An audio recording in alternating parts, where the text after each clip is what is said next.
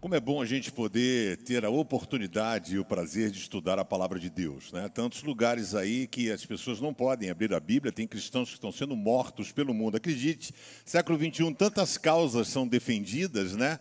E, mas a, o cristianismo, às vezes, ele é subjugado. Né? Em alguns países, as pessoas morrem ah, decapitadas das mais variadas formas é, por exatamente seguirem a Jesus Cristo. Nós temos esse privilégio aqui de poder estudar a palavra de Deus, que na hora que a chapa esquenta, a palavra de Deus é que vai fazer a diferença.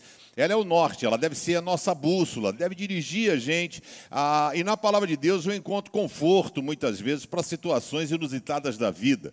De repente, quando a gente passa por uma crise, eu particularmente, apego e, e vou para o Salmo 40, verso 1, e diz: Esperei com paciência no Senhor, e Ele ouviu minha oração, Ele ouviu o meu clamor. Isso me dá esperança, me dá esperança de que Deus ouve o meu clamor. Às vezes Ele não responde de forma instantânea, de forma imediata. A gente tem ensinado aqui que Deus não tem pressa, apesar da teologia sofrer mutações e você achar que, ah, como uma pessoa mimada, um crente mimado, que você vai dizer para Deus o que ele tem que fazer, como, quando e do jeito que você quer. E a vida não funciona assim.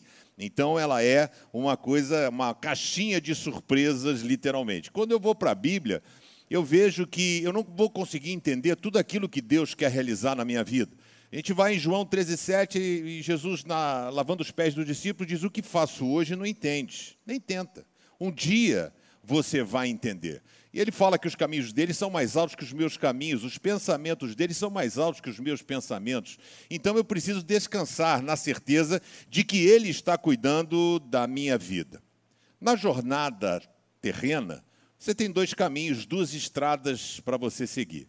A estrada da desesperança, da tristeza, da lamúria, do lamento, ou você pode também caminhar na estrada da esperança.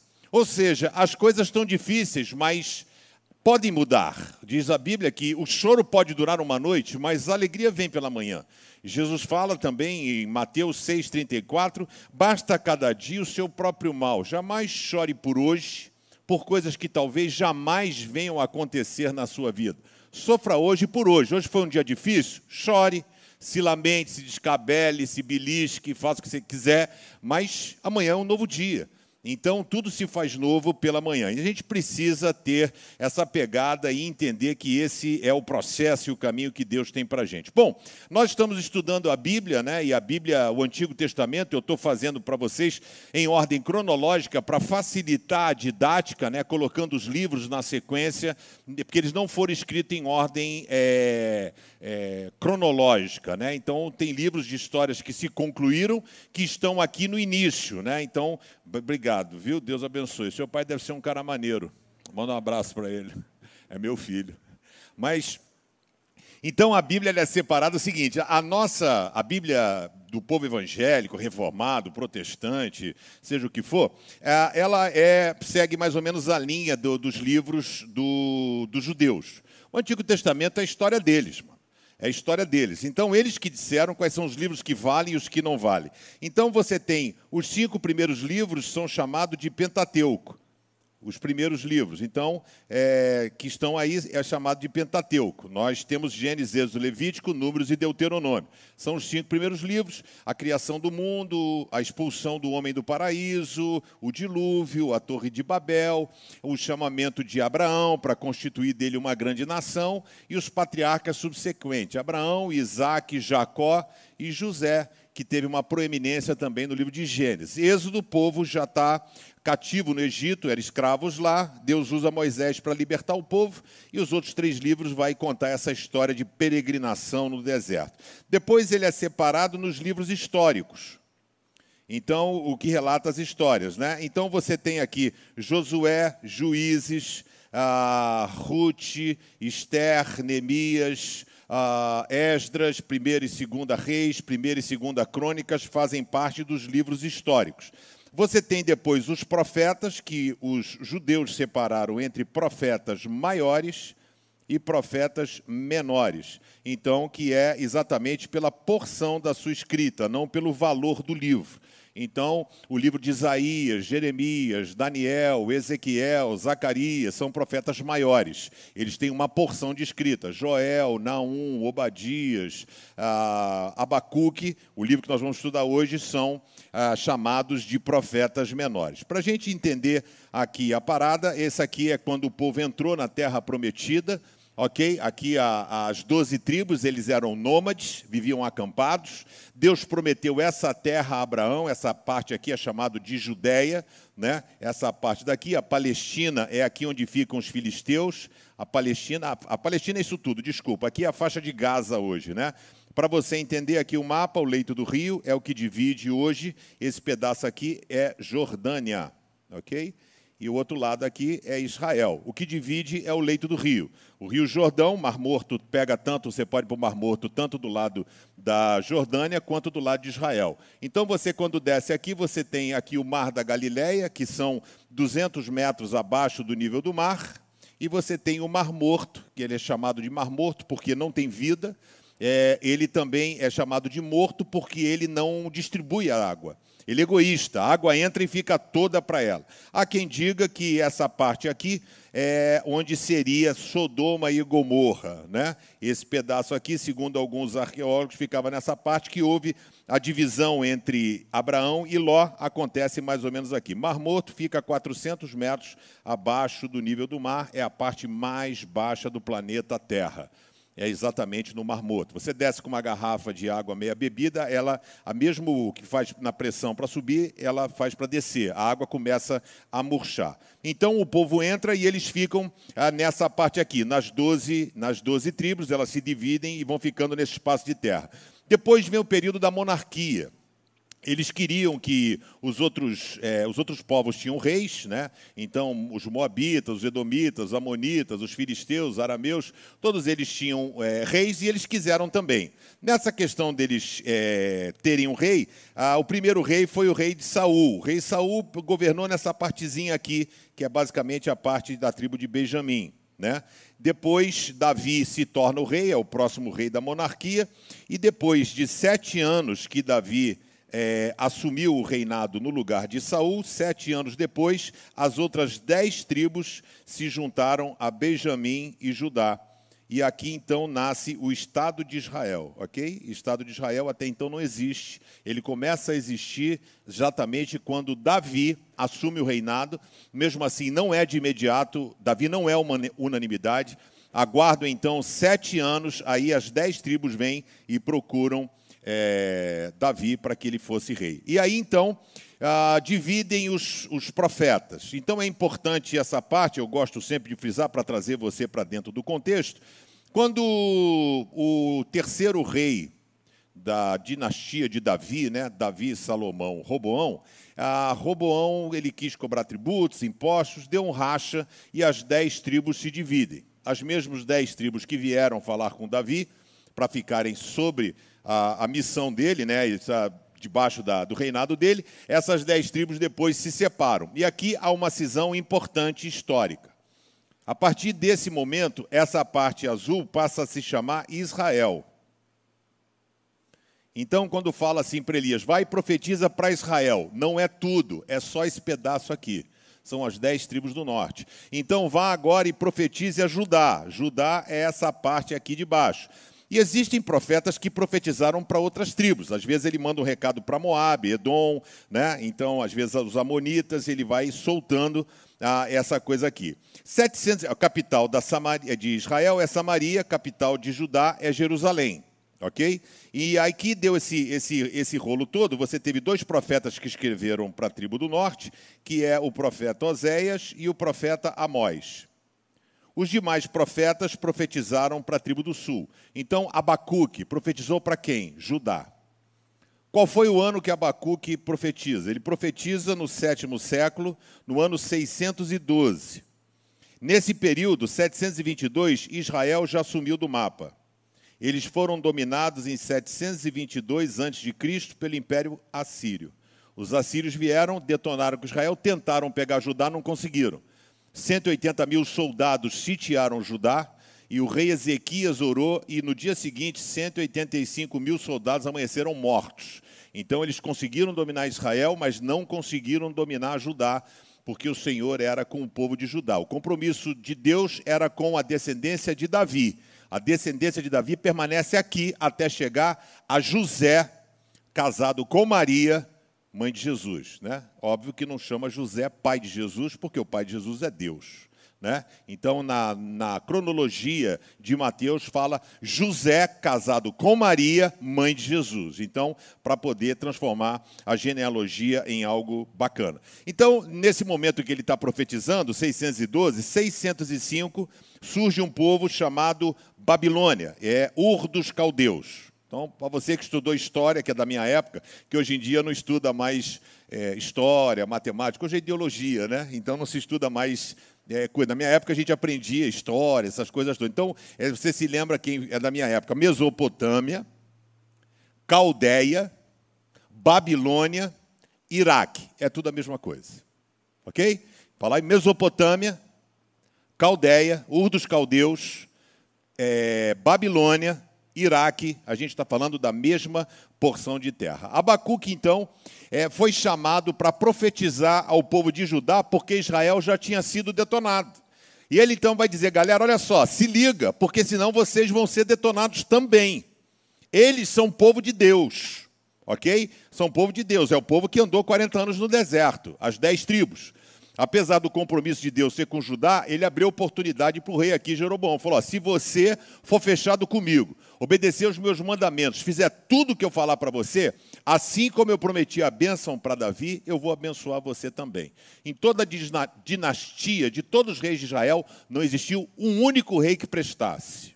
Quando você lê na Bíblia, todos os reis, sem exceção, fizeram o que era mal aos olhos do Senhor. Judá, vários foram maus, mas tiveram reis que ah, deixaram um legado. Josias, né, ah, o rei Ezequias, foram reis, Uzias, foram reis que promoveram um avivamento e uma aproximação ah, de Deus para com o povo. E aí, Abacuque, né, o desafio dessa noite é como é que eu me comporto diante das coisas. Alegria em meio à tribulação. Quem é que gosta de passar pela tribulação aí? Levanta a mão. Ninguém? Ninguém mesmo? É? Também não levantei. Ok? Gostar, gostar. Eu não gosto, não sou masoquista, né? Então não quero passar por tribulação. Mas a Bíblia vai dizer que a tribulação tem um efeito positivo. A tribulação é a, a, disciplina de Deus, é o carinho de Deus, é a forma de Deus te modelar, igual a mãe com o filho.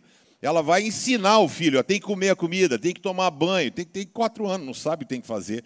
E nós muitas vezes somos bebês na fé, como diz Hebreus. Né? A gente está no leitinho espiritual precisando comer uma substância para poder é, ter mais é, é, consistência na nossa vida. E aí então Abacuque vai profetizar para essa nação, vai trazer uma palavra de Deus para poder evitar com que as coisas ruins aconteçam com eles. Então, a gente enfrenta sempre, o tempo todo, não é do nossa vontade, essa questão da tribulação e essa questão das lutas. Mas quando você vai à Bíblia, você vê que a tribulação tem um efeito progressivo. Você vai em Filipenses, ele fala assim, cara, tem de bom ânimo quando passar a tribulação. Não fique triste, não. Pedro vai falar sobre isso e Paulo vai falar também em Romanos, que a tribulação produz perseverança, perseverança, esperança, esperança, um coração aprovado. Então, a tribulação não leva você para baixo. A tribulação leva você até a presença de Deus. As provações que vêm do cão, provação porque Deus não tenta ninguém, Deus não vai tentar levar você para um caminho errado. Entendeu? A aprovação te afasta de Deus. A tribulação te aproxima de Deus. O profeta Abacuque viveu uma crise profunda. É o primeiro profeta da Bíblia que confronta Deus. É o primeiro profeta que bate boca com Deus. É legal, porque a gente muitas vezes também não tem que ser aquele, é, tudo bem, que legal, tá ruim para mim, estou sofrendo, perdi emprego, que bom, que bom, né? Aquela hipocrisia gospel. Não, a gente tem essas lutas. E ele não estava entendendo por que, que Deus ia usar um povo ímpio, que estava surgindo o Império Babilônico, como é que Deus vai usar um povo ímpio que não crê nele para poder bater no povo que é dele? Ele não entendeu. Falou, Deus podia fazer qualquer coisa, um dilúvio, fazer uma, uma nevasca, uma chuva de pedra, castigar o povo, destruir a plantação, mas usar um povo ímpio mas era o plano de Deus. Deus pegou o povo babilônico, levantou, eles foram e dominaram, ah, no caso, Judá. Israel já tinha sido levado. Então, ele vai e profetiza para poder trazer esperança. E é o primeiro profeta que confronta, bate com Deus. Fala para o senhor, não estou entendendo nada, o senhor não vai me ouvir, o senhor não vai me atender, como é que funciona isso? Por que, que o senhor vai usar esse povo? Nós que somos teu povo, o senhor liberou a gente do Egito, o senhor cuidou da gente, e agora vai virar as costas? Abra sua Bíblia em Abacuque 2, verso 3. E aí ele, ele é um cara que ele confronta Deus, mas ele consegue esperar para ver o agir de Deus. E o que eu quero desafiar você nessa noite é o seguinte: quanto mais você se relacionar com Deus, mais o seu coração vai sendo trabalhado por Ele. Mais você consegue entender o jeito dele, a forma dele agir, e você consegue se submeter à vontade dele. Abacuque 2,3 diz assim: Ainda não chegou o tempo certo para que a visão se cumpra, porém ela se cumprirá sem falta. O tempo certo vai chegar logo, portanto, espere, ainda que pareça demorar, pois a visão virá no momento exato. Se eu fosse separar aqui um texto para fazer um sermão expositivo, pegar só uma frase do texto, eu achei essa parte aqui, né? É, boa. Espere, ainda que pareça demorar. Espere. Dê tempo para Deus trabalhar. Espere, porque Deus está trabalhando. Vamos orar? Obrigado, Senhor, pela alegria da salvação e que Teu Espírito Santo tenha liberdade para falar com cada um de nós. Tu sondas e conheces os nossos corações, sabe que nós estaremos aqui hoje, conectado contigo em casa, presente aqui, para ouvir essa palavra. E que Teu Espírito Santo possa realizar essa obra nos nossos corações nessa noite. Eu oro em nome de Jesus. Amém e amém. E aí a gente aprende lições valiosíssimas com Abacuque. A primeira lição que a gente aprende é que Deus já ouviu o teu clamor. Amém? Já ouviu, já ouviu. Deus não é surdo. A Bíblia diz que o ouvido dele está inclinado, ou seja, para ver se ouve o que você tem a dizer. O braço dele não está encolhido para não te abençoar. Deus te ouviu e ele está fazendo o melhor. Portanto, confie. Então você precisa confiar. E confiança é algo que ou você tem ou você não tem.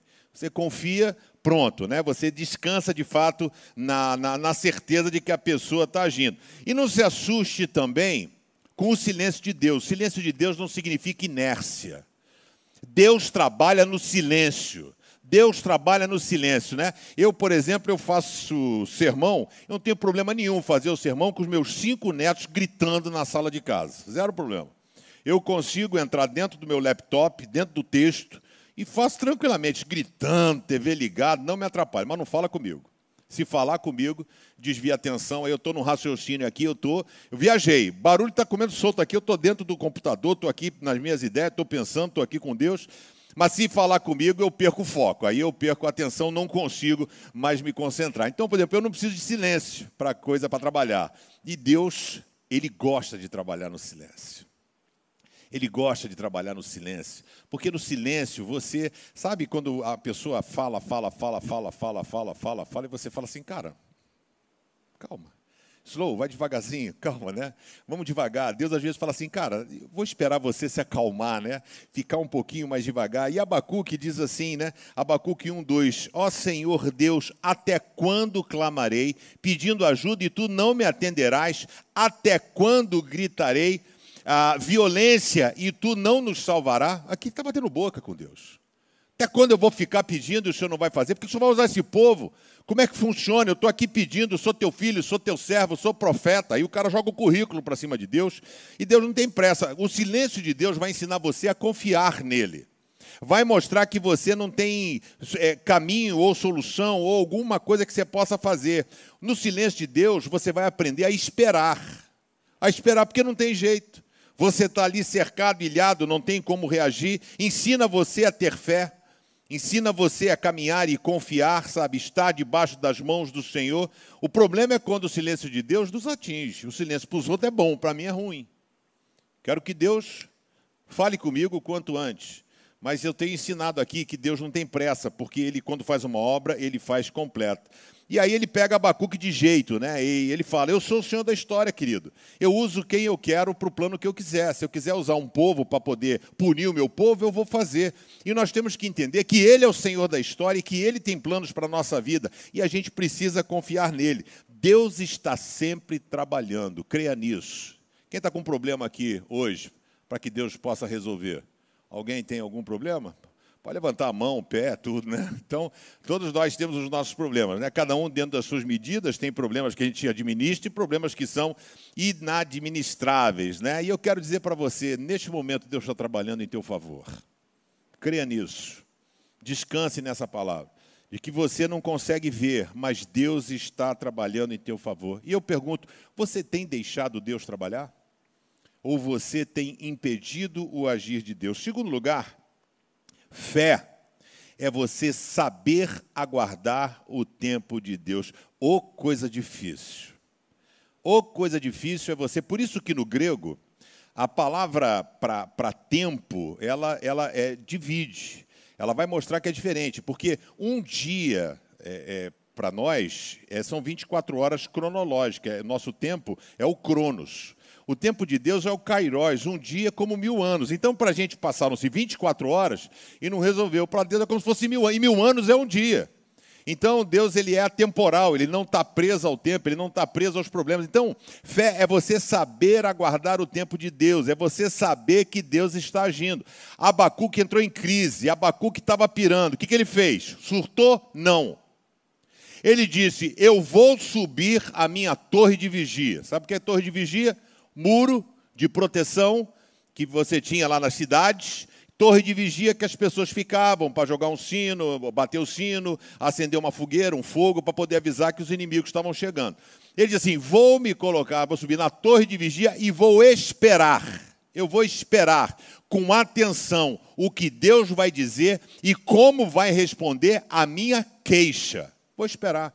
E eu quero dizer para você que o tempo de Deus ele é perfeito, né? E, e é difícil a gente conseguir se posicionar com paciência. Nós somos 220. A vida hoje é dinâmica, tudo é muito rápido, tudo as pessoas não têm paciência para nada. Quem aqui tem paciência no trânsito? Levanta a mão. Não tem como, só uma. Deus abençoe sua vida, viu? Mais alguém? Paciente que aquele cara está a 30 por hora na tua frente e você tem que buscar, você vai atrás dele, sem, sem dar sinal de luz, sem buzinar, cantando, né? Segura na mão de Deus.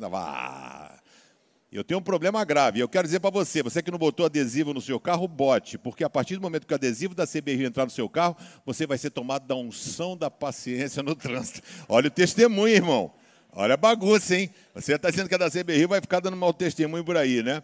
Então, por isso que eu tenho a cortina. Quando eu estou com pressa, eu jogo no adesivo, brincadeira. Mas existem momentos na vida que a gente precisa correr para um lado para o outro. Tem momento, há tempo para tudo, há tempo de correr, há tempo de parar, há tempo de contemplar, e muitas pessoas não conseguem entender esse, esse tempo, né? E a pressa, nossa pressa, tem corrompido a forma de Deus trabalhar né, você não consegue entender. Né? E quanto mais eu me relaciono com Deus, mais eu consigo entender a forma de Deus agir. Fiz essa pergunta para o meu professor sobre na teologia da oração. E aí eu estou lá, aluno, estudante, primeiro ano, eu falei, cara, quero perguntar para o cara aí um troço. Fala assim, vem cá, mestre, a Bíblia fala o seguinte, que ah, Jesus sabe o que você vai pedir, mesmo antes de você pedir. Então eu vou pedir pela vida da Marisa. Ele fala assim, já sei, Estou sabendo que você vai pedir pela Marisa. Então, se ele sabe o que eu vou pedir, por que, que Paulo vai dizer orai sem cessar? Se ele já sabe o que eu quero. Então eu preciso ficar orando sem cessar? Ele diz assim: a oração não muda o coração de Deus, a oração muda o teu coração para que você entenda os planos de Deus para a sua vida. Então, quanto mais você se relaciona com Deus, mais você consegue confiar nele e esperar o agir de Deus. A oração, muitas pessoas pensam que a oração vai mudar o coração de Deus. A oração vai mudar o teu coração. Para que você entenda que os planos dele, independentemente do que sejam, ele, a vontade dele é boa, perfeita e agradável para a nossa vida. Eu pergunto: você tem esperado Deus agir na sua vida ou você tem atrapalhado o agir de Deus? Você consegue ficar quietinho aqui dizendo, oh meu Deus, vou esperar o Senhor agir? Ou você, como é que você age? Abacuque, ele falou assim: eu vou esperar. Ele escolheu esperar. Por-me-ei na torre de vigia e vou esperar. Vou aguardar para ver o que Deus tem para fazer. Você tem duas opções: aprender a esperar ou se desesperar. Esperar ou entrar em pânico. Não tem outra opção. Qual será a sua escolha? Esperar ou se desesperar? Terceiro lugar, Alegria não é momento. Isso aqui é uma, uma pena que as pessoas fazem isso hoje, né? E falam que alegria ela é pontual. Comprou um carro, uau! Foi promovido no trabalho, uau! Recebi um dia legal, uau! E acaba. Alegria não é o momento, mas é estilo de vida. É você escolher ser feliz.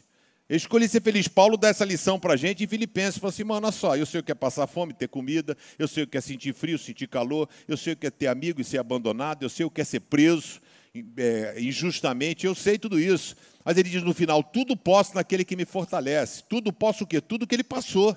Eu consigo confiar em Deus, eu consigo esperar, eu sei que Ele tem um projeto para a minha vida. Então, alegria não é o momento, ah, vamos curtir o momento que a gente, uhul, não, é estilo de vida. Posso falar aqui, pastor Pedrão? Eu, eu escolhi ser feliz. Eu escolhi ser feliz. Pronto. Entendeu? Independentemente da minha vida virar de cabeça para baixo, eu escolhi ser feliz. E aí sempre caminho olhando para frente, naquilo que Deus tem feito na vida, nas pequenas porções do agir de Deus, do que nas coisas que eu não tenho, nas coisas que Deus não me deu. Seja feliz com aquilo que Deus te deu. Sabe que é a melhor mulher do mundo? É a tua.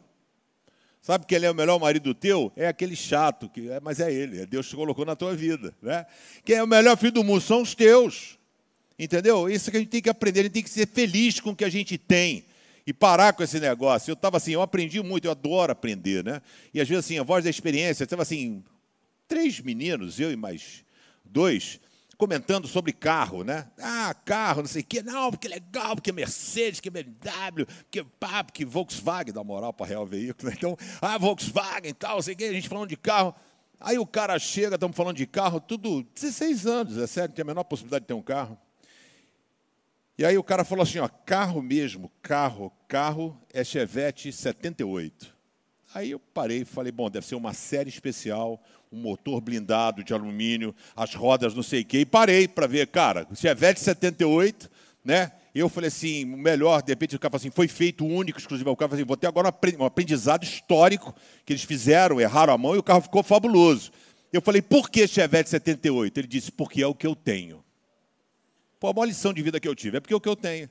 Então, eu não tenho Mercedes, não tenho BMW, não tenho Volkswagen, mas tenho um Chevette 78, me leva para onde eu quero leva para a praia, eu viajo, vou no mercado. Então é ser feliz com o que você tem. E o problema é que a gente vive nessa questão de consumismo e tal. Então aí pega o cara, chega para você e fala: "Cara, sensacional o meu iPhone 12XS 35, né? Cara, ele é louco, ele tem 12 câmeras, ele tira fotos magnânimas, né? Você vê a cara e do dente do cara quando ele ri. E aí você fala: "Cara, eu tenho meu Samsung 20. Que desgraça. Sou um cara infeliz minha vida é uma droga. Né? É engraçado como é que a gente sofre com essas coisas, né? Tão simplória, né?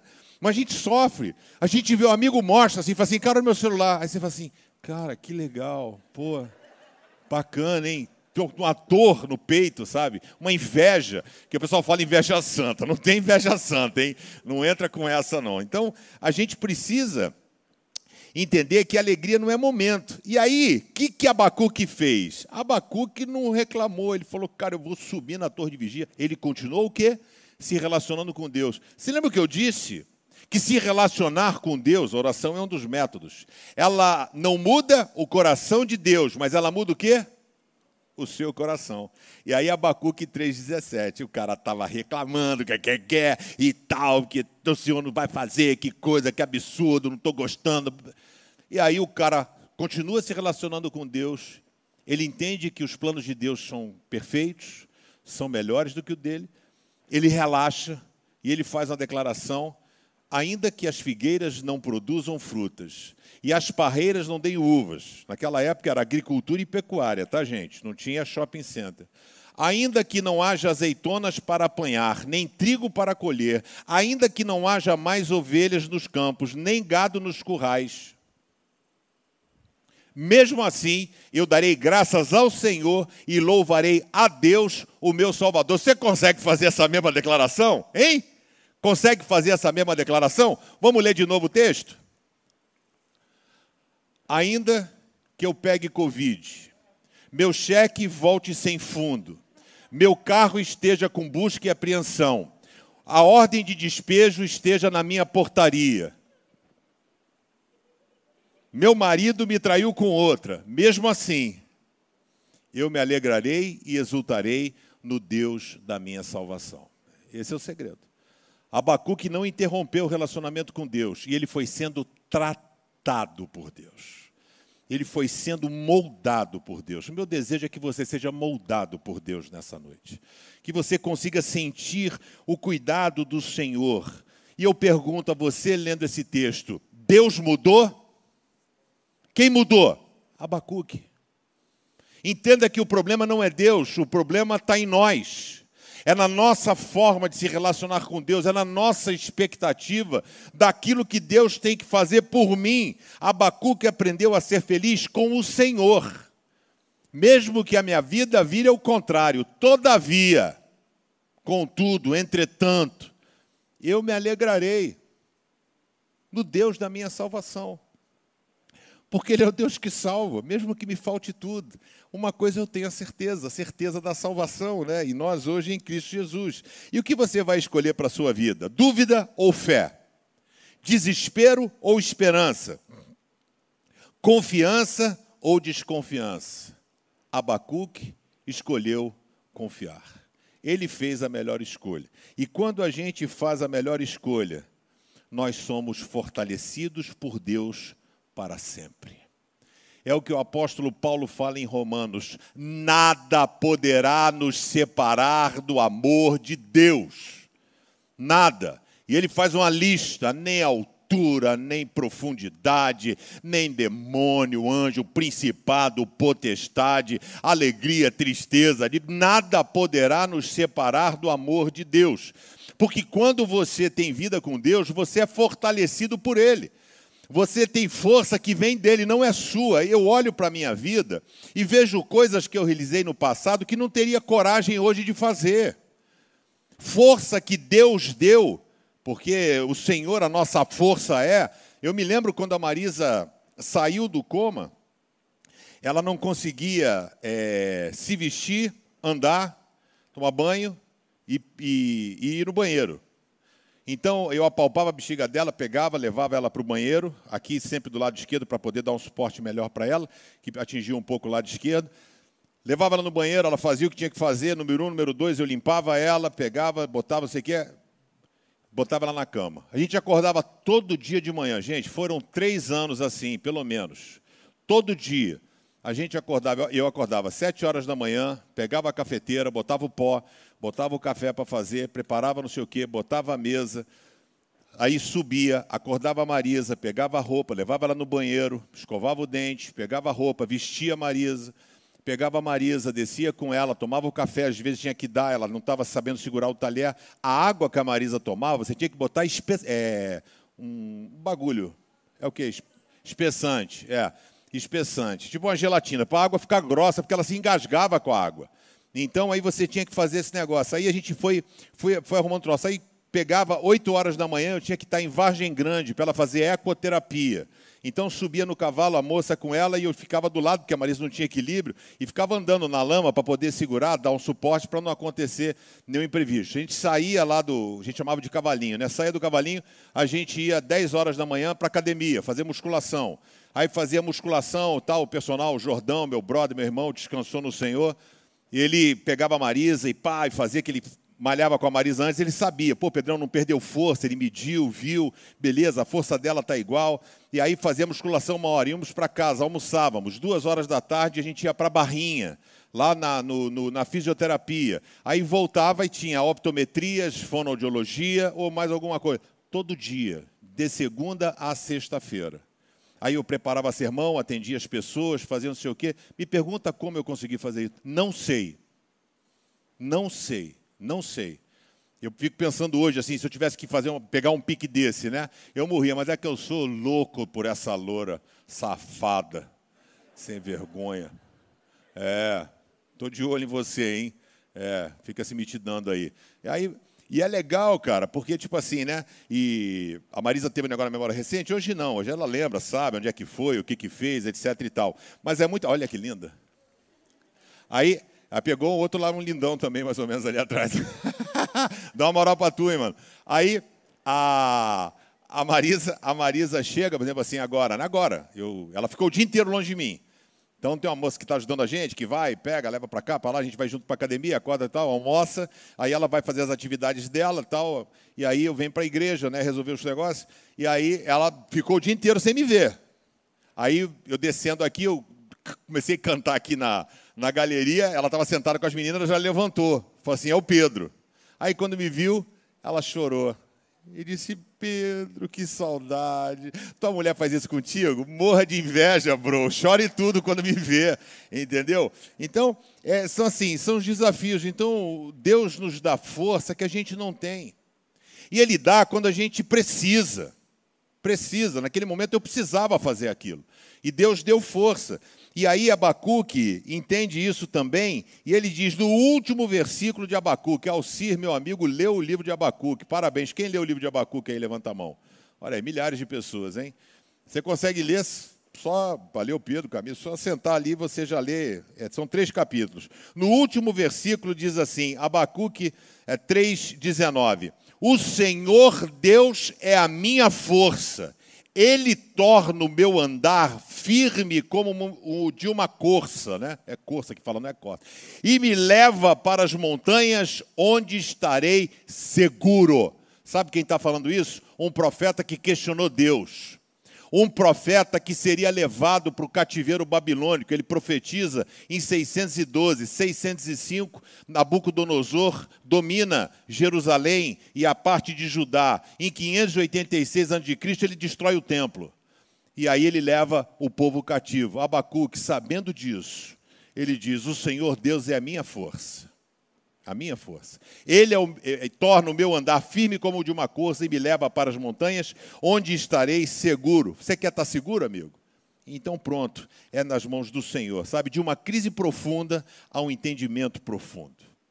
E esse é o que eu quero levar você. Eu quero tirar você da crise e levar você para um entendimento profundo. Abacuque, na sua caminhada com o Senhor, entendeu o seu agir, o agir de Deus, e conheceu o seu amor ele chega à conclusão de que ele é gente boa, ele é maneiro, mas ele não tem firmeza e não tem força para vencer as lutas e as batalhas da vida. E ele diz: A minha força está no Senhor. Vale a pena confiar no Senhor, vale a pena esperar no Senhor. É difícil, mas não é impossível. E eu queria que você fechasse seus olhos e abaixasse a sua cabeça. Queria muito orar com você. Porque assim como Deus fez com Abacuque, é interessante que você que fez a leitura não vê Deus falando alguma coisa. Abacuque tão somente esperou e Deus foi transformando o coração dele. E ele vai fazendo uma declaração de amor uma atrás da outra, porque ele decidiu se relacionar com Deus. Eu quero dizer para você, independentemente da situação a qual você se encontre, vale a pena confiar em Deus. Mesmo que tudo pareça contrário, vale a pena confiar em Deus. Mesmo que você não consiga enxergar uma luz no fim do túnel, vale a pena confiar em Deus. E eu pergunto a você que está aqui nessa noite: qual será a sua escolha? Você consegue ter alegria no meio da tribulação? Só quem se coloca na torre de vigia. Quem confia, quem espera, tem a certeza de que Deus está trabalhando. Deus, Ele trabalha no silêncio. Ele sabe o que Ele está fazendo, Ele ouviu o teu clamor. A gente precisa entender que fé é conseguir aguardar o tempo de Deus. Alegria não é momentânea. Alegria é um estado de vida é a crença de que Deus está no controle de todas as coisas e só Ele, e somente Ele, vai com você até o fim. Amigos podem te virar as costas, familiares podem te deixar pelo caminho, mas Deus jamais irá se esquecer de você. Eu queria orar contigo. Eu queria orar por você que nessa noite decide pegar uma estrada ou um caminho. Existem dois: o caminho da esperança, o caminho da fé, ou o caminho da lamentação, do desespero, da murmuração, da reclamação, da eterna insatisfação. Deus está aqui para caminhar com você a caminhada da vida e ajudar você a vencer os seus limites, ajudar você a superar as suas limitações e as suas adversidades. E só existe uma pessoa que pode ajudar você. O nome dele é Jesus, a cidade dele era Nazaré. Só Jesus de Nazaré vai poder segurar na tua mão e dizer: Confia, filho, porque você não está sozinho. Se você nessa noite diz, eu quero segurar na mão de Jesus, eu quero conseguir andar, em meio às lutas, tribulações e provações, eu quero andar na estrada da esperança. Jesus, eu hoje seguro na tua mão. Está disposto a segurar na mão de Jesus? Fique em pé no seu lugar, eu queria orar contigo. Quero orar pela sua vida. Quero entregar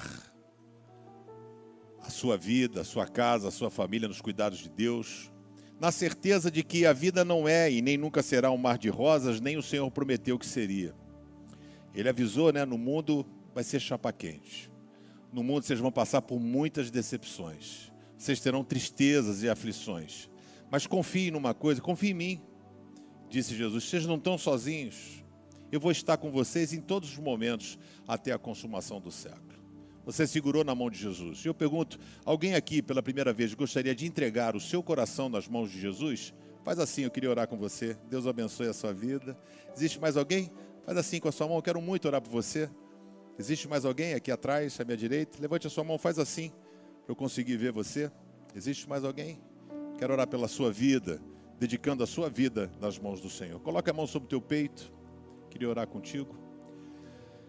Senhor, muito obrigado, Deus porque, beleza, no mundo teremos aflições, mas a gente não está sozinho. Obrigado. Porque quando a gente olha para a direita, a sombra que está do nosso lado não é sua, é a tua presença. E dela nós não abrimos mão. Porque o mundo jaz no maligno, mas o Senhor é dono de tudo e de todos. E nós queremos agora, Deus, segurar na tua mão para nunca mais soltar, Senhor. Ajuda-nos a vencer as lutas que se apresentam diante de nós diariamente. Nós queremos confiar em Ti, descansar em Ti, esperar em Ti. E, ó Deus, vem como, com um poder suave agora a tocar na vida de cada um dos Teus filhos. Que os problemas os quais passamos, eles a partir desse momento não são nossos, eles são Teus nós agora entregamos sob a tua gestão, o teu cuidado, a sua administração. A nossa vida não é nossa, a nossa vida é tua. Faz segundo a tua vontade. Abençoe a vida de cada um dos meus irmãos aqui. Que tu estejas, ó Deus, dando a eles uma noite profundamente abençoada. Que eles saiam daqui carregados pelas tuas poderosas mãos. E que a graça e a paz do nosso Senhor e Salvador Jesus Cristo, o amor maravilhoso de Deus Pai a comunhão, a consolação, a alegria do Espírito Santo seja derramado de montão sobre você, sobre a tua casa, a tua vida, sobre toda a tua família, sobre esta igreja e sobre todas as igrejas de Jesus espalhadas sobre a face da terra, hoje e para todo sempre. Amém e amém.